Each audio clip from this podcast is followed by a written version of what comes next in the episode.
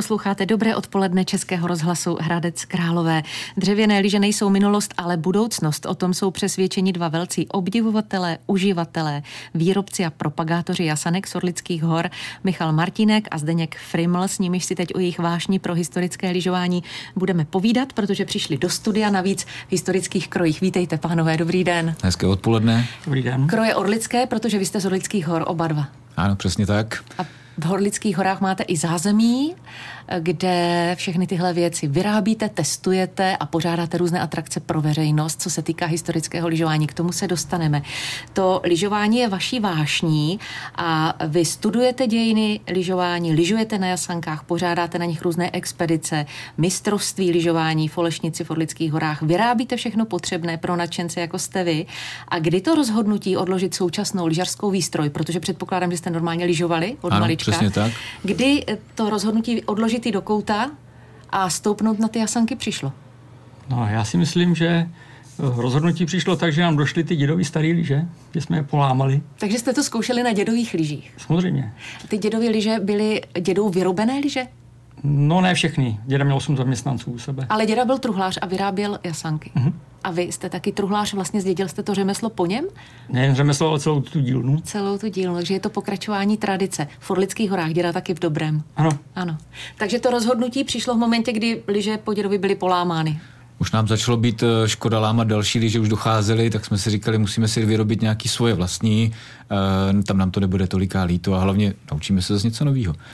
Dlouho jste ty dřevěné lyže používali jenom pro vlastní kratochvíli a nenapadlo vás, že by jasanky mohly úplně nahradit naše moderní lyžařské vybavení, ale teďka už víte, že můžou a že v mnoha ohledech jsou možná i lepší? Ano, je to tak. V jakých ohledech? My jsme spolu byli kdysi dávno poprvé na Handargervídě v zimě a on ztratil svoje moderní lyže někde v lavině v Alpách, tak ho nenapadlo nic eh, lepšího, než sebou vzít jasanky. Měl strach, že nás bude brzdit, ale naopak, on nám do kopce utíkal, z kopce nám stačil a byla s ním větší, větší sranda než na těch moderních lyžích. Takže od té doby já už jsem ty moderní lyže taky prodal a už prostě chodím na takovéhle ty výlety po horách, zásadně na těch dřevinkách. Ale vy nepořádáte jenom výlety po horách, ale fakt i expedice, dokonce i za polárním kruhem jste ty lyže testovali, včetně veškeré historické výstroje k tomu.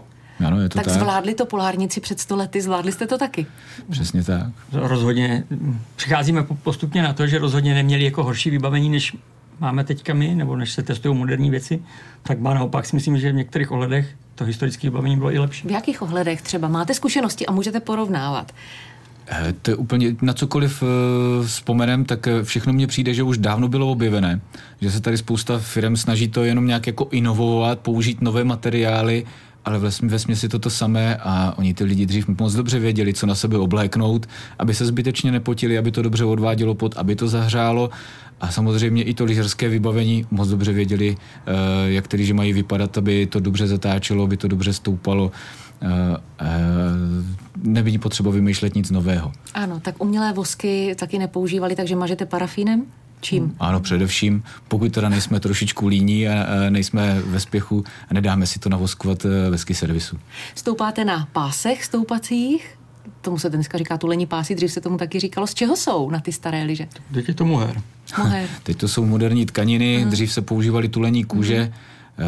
My bychom rádi něk sehnali výrobce, který nám vyrobí eh, moderní pásy, ale aspoň se vzorem tulení kůže, protože na těch našich starých lyžích nebo dřevěných lyžích eh, ty svítivě růžový pásy vypadají strašně ošklivě. No a dalším takovým faktorem důležitým, na který se hodně v, po, v poslední době přihlíží, je ekologie a tady se tomu nedá vytknout vůbec nic.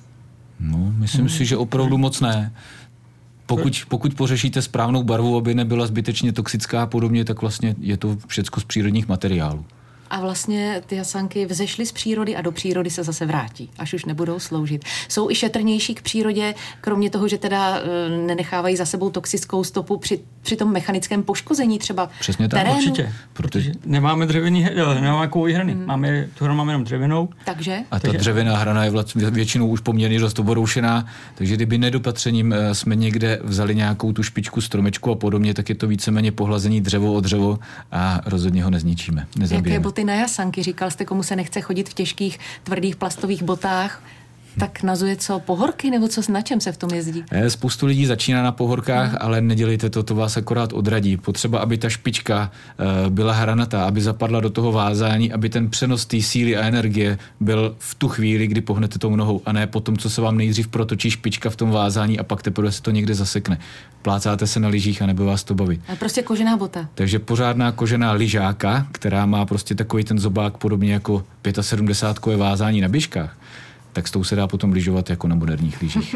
Vy všechno dokumentujete, Martine, vy taky fotíte, točíte filmy, potom pořádáte pravidelná filmová setkání v Orlických horách s touhle tématikou a teďka končí rok, tak máte s kamarády lyžníky nějaký třeba silvestrovský rituál, siest nebo výšlap nebo nějaký takový novoroční? No, nějaký plány jsou. Máme vyhlídnutý Beskydech Lisou horu, tam je to poměrně dlouhý sjezd, tak plánujeme takovou pankovou akci, že vyhlásíme, že určitý den a hodinu se sejdeme na té Lisej hoře a, a prostě to uděláme s hromadným startem cestou dolů. Je zájem, nabalují se fanoušci do historického lyžování? Každý rok tam přijedou noví lidi, kteří, kteří to nikdy neskoušeli, strašně se těší.